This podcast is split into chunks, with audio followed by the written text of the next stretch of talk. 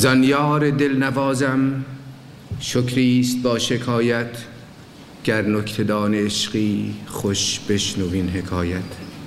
بی مزد بود و منت هر خدمتی که کردم یارب مباد کس را مخدوم بی عنایت. رندان تشن لب را جامی نمی‌دهد کس گویا ولی شناسان رفتند از این ولایت. هرچند بردیابم روی از درت نتابم جور از حبیب خوشتر که از مدعی رعایت. در زلف چون کمندش ای دل مپیچ کانجا سرها بریده بینی بی جرم و بی جنایت. چشمت به غمز ما را خون خورد و میپسندی. جانا روا نباشد خونریز را حمایت. در این شب سیاهم گمگشت راه مقصود از گوشه ای برون آی ای کوکب هدایت از هر طرف که رفتم جز وحشتم نیفزود زنهار زین بیابان. بین راه بی نهایت این راه را نهایت صورت کجا توان بست کش؟ صد هزار منزل بیش است در بدایت. عشقت رسد به فریاد ور خود به سان حافظ قرآن زبر بخوانی در چارده روایت. شما می‌تونید این یار دلنوازی رو که در اینجا ازش سخن گفته شده در هیئت آقای دکتر فرهنگ هلاکویی ببینید. در اون صورت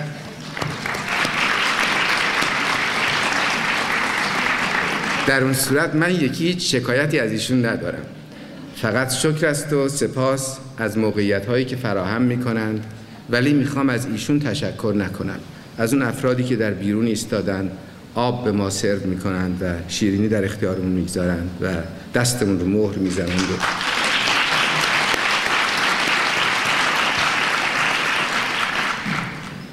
خدمتشون اگر بی مزد و منت هم نباشه بی انتظار است و بی شائب بی تردید.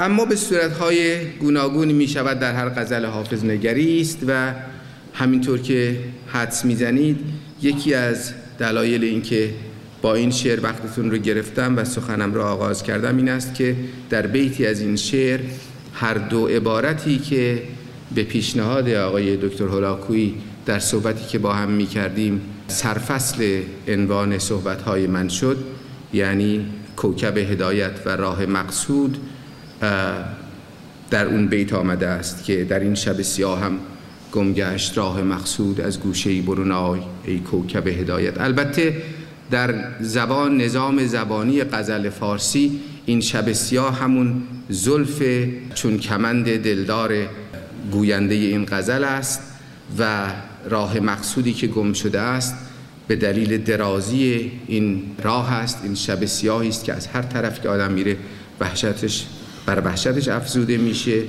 و تنها زمانی مقصد خواهد رسید که کوکب هدایت چشم یار از گوشه‌ای بتابد و راه رو بر او بگشاید. این ویژگی چشم دلدار آنان که خاک را به نظر کیمیا کنند آیا بود که گوشه چشمی به ما کنند؟ این می‌تواند راهنمایی بسیاری از راه های رفته و نرفته باشه و برای من در تنظیم این دو صحبت معیاری بوده است از اینکه برای رسیدن مقصود خوشبختی راه کدام است و راهنما چیست و به همین دلیل کوکب هدایت رو اگر به عنوان راهنما بگیرید و راه مقصود رو به عنوان راهی و جهتی که باید در اون حرکت کرد می‌رسید به مطلبی که عرض می‌کنم. و اما سپاس دیگری که می‌توان از دکتر هلاکویی داشت تنظیم این موضوع ویژه یعنی خوشبختی است به عنوان یک مبحث علمی. برای من جالب بود چون من روانشناس نیستم البته. بعد از اینکه یکی دو ماهی بعد از اینکه ایشون با من صحبت کردند و قصد برگزاری این سمینار رو در میان گذاشتن من دیدم که در نیویورک تایمز مگزین همونطور که شما هم خانم دکتر محمودی اشاره کردن بهش در شماره هفتم ژانویه‌اش درس خوشبختی درس مقدماتی خوشبختی یعنی Happiness 101 عنوان مقاله است که البته در قالب همون روانشناسی مثبتی که دوستان بهش اشاره کردند هم دکتر هلاکویی و هم دکتر محمودی داره به صورتی بازندیشی می شود که گویی و شاید هم شما روانشناسان مراد من در این راه بر این صحه بگذارید به عنوان علمی تدریس میشه در چندین شاید چند صد دانشگاه آمریکا. دعوت می‌کنم این مقاله رو بخونید. مقاله جالبی است و از دیدی بسیار امروزی و بلکه فردایی نوشته شده است. من فکر می‌کنم که می‌تونه آغازه خوبی باشه برای بازندیشی مقوله بخت و خوشبختی، نیکبختی، شوربختی، نگونبختی و همه این مفاهیمی که در این روزها مطمح نظر ما خواهد بود. به ویژه مناسبتی برای بازخانی این مفاهیم در فرهنگ سنتی ما و مترو معیار گرفتنی از فاصله ای که آمده ایم و فاصله بس بسیار بلندتری که باید برویم تا زبان خودمون رو با علم امروز همراه بکنیم. بی دلیل نیست که دکتر هولاکویی وقتی که از این مقوله صحبت می‌کنه برای اینکه دقت علمی به سخن خودش بده معادل واژگان فارسی رو به انگلیسی هم بیان می‌کنه تا نظام فکری خودش رو به علم بپیونده و نه به باورهایی که در فرهنگ ما پرورده شده است در نیکبختی. از دو صحبتی که دکتر هولاکویی کرد من اون فراز نهایی سخنرانی دوم رو بسیار دلنشین یافتم و فکر کردم دو صحبت من می‌تونه پانویسی باشه بر همون فرازی که ایشون به شکلی می شود گفت اوج سخنش بود و سخن از هماهنگی و همنوایی با جهان کرد با کائنات و اون ویولون نوازی که هم خودش رو به عنوان تکنوازی هنرمند می‌بینه و هم به عنوان یکی از صداهای بسیاری که در این لایتناهی فرافکنده میشه و تا کجای آینده ها به گوش خواهد رسید و چگونه بر گوش و جان آیندگان یا ناآمدگان خواهد نشست. بنابراین من فکر می‌کنم شاید از این روز و از این روز به بعد بشود مناسبتی ساخت برای بازبینی در مفهوم بخت. در فرهنگ سنتی فارسی زبان. می‌دونید که در روانشناسی ایستای قدیم در فرهنگ فرهنگ های اسلامی و همینطور البته در فرهنگ مسیحیت قرون وسطایی بدبخت و خوشبخت مفاهیمی گفته می مفاهیمی گفته می شده است که گویی فطری بودند و با آدمی زاده میشن و اصلا در افسانه های کهن ایرانی بخت موجود دیگری است که در لحظه زاده شدن طفل از او هم از رحم مادر طفل بیرون میاد منتها موجودی نامرئی و راه خودش رو میره و این بخت یا یک آدمی است که بند گیوه هاش رو پا برکشیده و میره و در جهان فعالیت هایی می‌کنه و سرنوشت اون بخت نامرئی و این طفلی که داره از سر زندگی میگذره به هم بسته شده. یا فعالیت و کار و کوشش او این طفل رو هم به نیکبختی میرسونه و یا بخت خوابالودی است که بسیاری از شاعران و متفکران ما بهش اشاره کردند و در اون صورت است که کاهلی و تنبلی و بیکارگی دامن این طفل رو می‌گیره و او رو به نگونساری و واژگون بختی و شوربختی میکشونه. از اینجاست که پیشنهاد اول من این است که ما و ای بسا که دکتر هولاکویی با این موافقت داشته باشه که برای بازندیشی در مقوله بخت یک بار مروری داشته باشیم بر شعرهایی که بخت رو به گونه برای ما تبیین می کنند که دیگر برای ما پذیرفتنی نیست. وقتی که شاعری می‌گوید بدبخت اگر مسجد آدینه بسازد یا سقف فرود آید و یا قبل کجاید و نه تنها بدبخت بلکه اصلا هر صفتی که بگیرید ما آدمها رو با صفتهای خاصی می‌شناسیم. این یکی از نشانه های روانشناسی ایستاست. روانشناسی که بر فطرتی یگانه پا میفشره و اون فطرت رو دگرگون نشدنی می‌بینه. و از همین جاست که فرایندی شروع میشه که در نهایتا به stereotype ها یا به شکلی باسمه‌ای افراد رو نگریستن و فردیت ها رو در نظر نگرفتن می انجامه و این البته شاید در زمانه ای که افراد مجال بازسازی خودشون رو نداشتن تا حدی بیشتر از امروز مناسبت داشته و موضوعیت ولی برای ما بی تردید موضوعیت نداره. من با خانم دکتر محمودی صد درصد هم عقیده هستم که ما خودمون رو می‌سازیم که بشر سازنده سرنوشت خودش است. دکتر هولاکویی هم به مفهوم دیگری همین رو گفتن. خالقی حالا من نمی‌دونم شاید هست شاید نیست اگر هم بوده مهم نیست برای ما. به هر حال نادانستنی است ناشناختنی است اون خالق.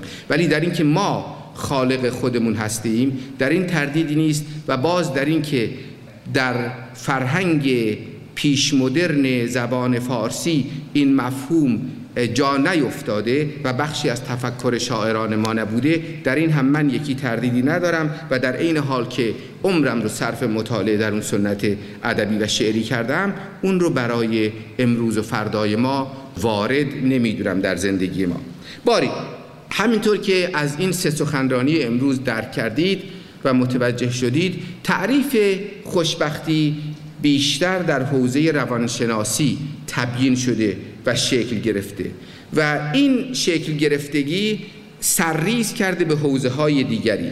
مثلا در مذهب چه در مسیحیت و چه در اسلام خوشبختی ما نداریم ولی سعادت داریم مفهوم سعادت داریم. و این سعادت رفته رفته همچنانی که ایمان مردم قوی میشه هر دو هر دو سخنران ما امروز اشاره کردن به اینکه افراد مذهبی گویا فرصت خوشبخت شدن براشون میسرتره. من میل دارم این بحث بازتر بشه. من متقاعد نیستم. من فکر البته برای خوشبختی ایمان به چیزی لازم است. ولی این ایمان همونقدر می‌تونه به خداوندی بشر متکی باشه که به خداوندی خالق بشر. یعنی می‌توان ایمان به بشریت داشت. به آیندهی بهتر برای همگان. بنابراین من در این حال که ایمان رو میپذیرم مذهب رو در برابر بی مذهبی نمی‌ذارم بی مذهبی می‌تونه ایمان باشه. ایمانی گسسته از لاهوت و صرفا معطوف به ناسود یعنی جهان زیرینی که ما داریم. بنابراین جای این بحث به نظر من هنوز بازه. به هر حال مسلم این است که در همین سعادت هم مفهومی پایدار نمونده و من این مطلب رو لف و نشرش رو در صحبت فردا بیشتر خواهم گفت. ولی کم کم با سلطه مذهب بر اذهان مردم حتی سعادت هم امری اخروی می شود و رفته رفته به صلاح و فلاح می انجامد. یعنی رحمت و لعنتی که می تواند متوجه بنده آسی یا بنده خاضع و خاشه خداوند بوده باشه. ولی مهم در اینجا این است که شما اگر در این قالب فکری فکر بکنید چه در مسیحیت بخواید بیاندیشید و چه در اسلام هرگز نمی‌توانید بهشت رو به دست بیاورید. ما هیچ مذهبی اجازه نمی‌دهد ما فردی رو بگیم که با افتخار بعد از سور اسرافیل سر از قبر بیرون میاره با افتخار به سمت درهای بهشت حرکت می‌کنه و به دربان بهشت میگه در رو بگشا من نامه اعمالم سر تا سر سفید است. این امکان نداره این امکان رو ما نداریم. اگر مسیح هم تونست این مشکل رو حل بکنه به دلیل الوهیتش بود نه به دلیل انسانیتش.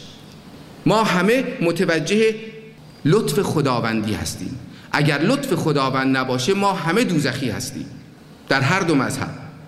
God's grace در مسیحیت مفهومی بسیار جا افتاده است. و همینطور در اسلام. شما به سعدی نگاه کنید هر نفسی که فرو می رود ممد حیات است و چون بر می آید مفرح ذات پس در هر نفسی دو نعمت موجود است و بر هر نعمتی شکری واجب. خدایا شکر خدایا شکر. یک بار با فرودم یک بار با بازدم. دیگه مجالی برای زندگی برای آدم نمیگذره از دست و زبان که برایت که از عهده شکرش به آید؟ شما همیشه بدهکار خداوند هستید. من این خدا را از حیات خودم دور کردم. من به خدایی بشریت به الوهیت بشریت معتقدم و این مذهب من است. باری. در اخلاقیات که بیشترین ساحتی است که در فرهنگ فارسی زبان بر روی مسئله سعادت مکس کرده و کتاب های بسیاری در این زمینه داریم از کیمیای سعادت غزالی و از روشنایی نامه ناصر خسرو و از سعادت نامه اون ناصر خسرو اصفهانی که با ناصر خسرو قبادیانی نباید اشتباه بشه و در این باره فردا بیشتر صحبت خواهم کرد. همه متوجه این مطلب هستند که شایست و ناشایست چیست؟ درست و نادرست چیست؟ و در اینجا معلوم می شود همون مفهومی که دکتر هلاکویی به درستی حکایت کرد که از ارسطو ناشی میشه. ارسطو مفهومی دارد در زبان یونانی به نام یودومانیا. این یودومانیا به معنای نوعی ورتو یا به زبان انگلیسی ورچو یا یک فضیلت درونی است که ارسطو البته اون رو در پهنه اجتماع مطرح می‌کنه. بعدا که نوبت سخن و فلسفه گذاری به حکمت, حکمت آفرینی به رواقیون و اپیقوری ها می‌رسه. دو شکل کاملا متفاوت پیدا می‌کنه که یکی پلژر یا حظ و لذت رو به عنوان بخشی از یودومینیا فضیلت آدمی میپذیره و اون دیگری رد می‌کنه و از اونی که رد می‌کنه استویک ها یا رواقیون به وجود میان و از اونی که میپذیره اپیقوریان ها به وجود میان و اپیقوری ها کسانی هستند که لذت رو مقدمه و آستانه خوشبختی می‌دونن و باز در این قضیه هم بحث دراز است که دیگه به دلیل اینکه وقت بیش از این گرفته نشه من در این باره صحبت نمی کنم. در اقتصاد هم باز همینطور که دکتر هلاکویی گفت ما مفاهیمی از نوع رفاه و ما رفاه و اینها رو داریم. یعنی در عین حال که این درست است که ثروت خوشبختی نمیاره ولی فقر مانع خوشبختی هست. برای اینکه نیازهای برآورده نشده بسیاری به جای می‌گذاره. بنابراین اگر بخواهیم ثروت و فقر رو مخالف هم ندونیم ما به حدی از بینیازی و به حدی از مناعت طبیعی بشری نیاز داریم. اگر به بینیازی رسیده باشیم باز هم دنبال مالندوزی باشیم به تمایی روی آوردیم و اگر بینیاز نشده باشیم نمی‌توانیم خواستهای مشروع ذهنمون رو برآورده بکنیم. بنابراین اینها هم مهم است. در مورد خوشبختی و عکسش هم و مفهوم مخالفش هم همین اتفاق افتاده. متاسفانه ما خوشبختی رو فقط در برابر بدبختی دیدیم و خوشبختی رو به عنوان یک حالت مرکبی که می‌توان تا جایهایی به اون نزدیک شد. و هر کسی به فراخور خودش می‌تونه به اون این راه رو طی بکنه این راه مقصود رو به قول حافظ طی بکنه این رو ندیدیم. من یکی از کوششام در این دو صحبت این خواهد بود که این مطلب رو بشکافم و مدارج ما بین خوشبختی مطلق که نداریم همه چیزی نسبی است و بدبختی مطلق رو به شما نشان بدهم و راه اندکی به خوشبختی نزدیک شدن رو با هم ببینیم از کجا میگذره و کوکب هدایت این راه کجاست. ما هیچ کدام بدبخت نیستیم. کسی که اینجا نشسته بدبخت نیست. بنابراین همینطور که گفتند خانم دکتر محمودی اگر کسی در این جمع خودش رو بدبخت میپنداره به یک حالت ذهنی دچاره که واقعیت نداره. کافیست نگاه بکنه به خودش به حالت خودش با یا به قول سعدی به روز نیک کسان گفت غم مخور زنهار بسا کسا که به روز تو آرزومند است. باری من برای اینکه این دو مفهوم مخالف رو نشان بدهم سه چهره برای شما آفریدم و این سه چهره رو می‌خوام به سرعت با شما مرور بکنم و برای اینکه اندکی تفریح هم در کار در این کار آمده باشه از کسانی که استعداد ادبیشون از خود من بسیار بیشتره مدد گرفتم و اولین دو چهره ای که براتون می‌پردازم چهره مرد قدرتمند دارای قدرت قاهره است. در برابر مرد به خاک سیاه نشانده شده. پرسش نهایی من این است که مرد به خاک سیاه نشانده شده البته که ناخوشبخت. شاید به هر تعریفی. ولی آیا مرد قاهر قدرتمند اگر محبوبیت و قبولیت نداشته باشه خوشبخت هست؟ به داستان میز محمد کرونی و غلام علی عرقی که روانشاد علی اکبر سعیدی سیرجانی در مقدمه در آستین مرقع برای ما پرداخته گوش کنید. می‌گوید در بازار شهر ما ناطقان بی مخاطب و سخنوران بی مزد بسیار بودند. اما شعارهای غلام علی عرقی به قول اهل ادب از لونی دیگر بود. مرد حدود ساعت ده صبح مست لایعقل از دهنه بازار پیدایش می‌شد و با شعار خدا لعنتت کند میز محمد خان کرونی که مرا به خاک سیاه نشاندی کار هر روزش را شروع می کرد و لبخند تلخ تعیید و تأسف بر چهره کسبه بازار می نشان و مرا در عالم کودکی به جان پدر می انداخت که میز محمد خان کرونی کیست. چرا غلام علی به او لعنت می فرستد؟ چرا به او فحش می دهد؟ چرا نفرینش می کند؟ و پدر هر بار می کوشید که با یک نمی‌دانم و گاهیم با حکم مردی که مست پرت و پلا میگه مرا ساکت کند و البته که موفق نمی‌شد بازار سیرجان رو مجسم کنید. مثلا 100 سال پیش از این 70 80 سال پیش از این و غلام علی عرقی کودک کنجکاف بالاخره در پی در آوردن و ته و توی این داستان برمیاد و می‌فهمه که بله این غلام علی عرقی بیچیز شده. امروز هم روزگاری حاج غلام علی خان مهمی بوده است و که از قضای روزگار میز محمد خان کرونی در یکی از این دعواهای ملکی باش در افتاده او رو به روز سیاه نشونده زنش رو عقد کرده او رو بیچیز کرده و برای غلام علی عرقی هیچ نمونده جز اینکه او رو بی آبرو بکنه و در چشم مردم از سکه بیاندازه. و در این میان البته میز محمد خان کرونی نمی‌دونم شهردار و شهربان و همه رو هم دیده و می‌گیرن غلام علی عرقی بیچاره رو شلاق می‌زنن. به سعیدی سیرجانی گوش کنید. مراسم عدالت اجرا شد و مردم حق پرست و عدالت جوی سیرجان که از مزایای بر لب گود نشستن و فریاد لنگش کن سر دادن لذتی می بردن تماشایی کردند و تأسفی خوردند که محکوم محکوم به شلاق در پنجاه و سومین ضربه بیهوش گشت و از شعار دادن باز ماند. سرانجام ناراضی از تماشای ناقص هر یک از گوشه فرا رفتند و پیکر در هم کوفته او را بر خاک رهگذر باقی گذاشتند. عبرتون للناظرین. بامداد روز بعد که جمعه بود و من مطابق معمول در پستوی دکان پدرم به نوشتن مشقهای عقب افتاده هفته مشغول بودم باز صدای غلام به گوشم رسید. حوث تماشا به سرم زد اما نهیب پدر مانع شد. ناچار نشستم و محروم از حز بسر همه نیرویم را در گوشهایم جمع کردم تا در آشوب بازار شعارهای غلام علی را گم نکنم. غلام علی با لحنی مستانه تر از همیشه مشغول شعار دادن بود. الهی زن و بچه مثل زن و بچه من بشوند میز محمد خان کرونی. الهی هرچه از من خوردی آزار آتشک بشود به جان دردانه بیفتد میز محمد خان کرونی. الهی که یک باره لحنش عوض شد و صدای خستش آهنگ ضربی به خود گرفت و به دنبال الهی بر لب آمدش این عبارت به گوشم خورد که من برم قربون چشمات عزیزم بارک الله الهی من برم قربون گوشات عزیزم بارک الله و همراه آن شلیک خنده مشتری ها و رهگذران چنان در فضا پیچید که من بی پروا از نهیب پدر قلم و کاغذ رها کردم و به تماشا دویدم. غلامری در حالی که میرقصید و بشکن می‌زد می‌خوان الهی خیر نبینی مشتی غنبر الهی من بشم قربون دنبه عزیزم بارک الله.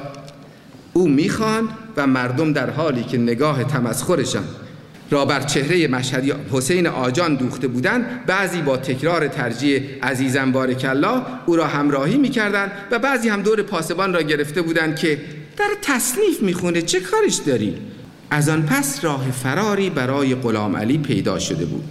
کارش را با فحش و نفرین به میرزا محمد خان کرونی شروع می‌کرد و به محض اینکه سر و کله آجانی پیدا می‌شد می‌زد زیر آواز.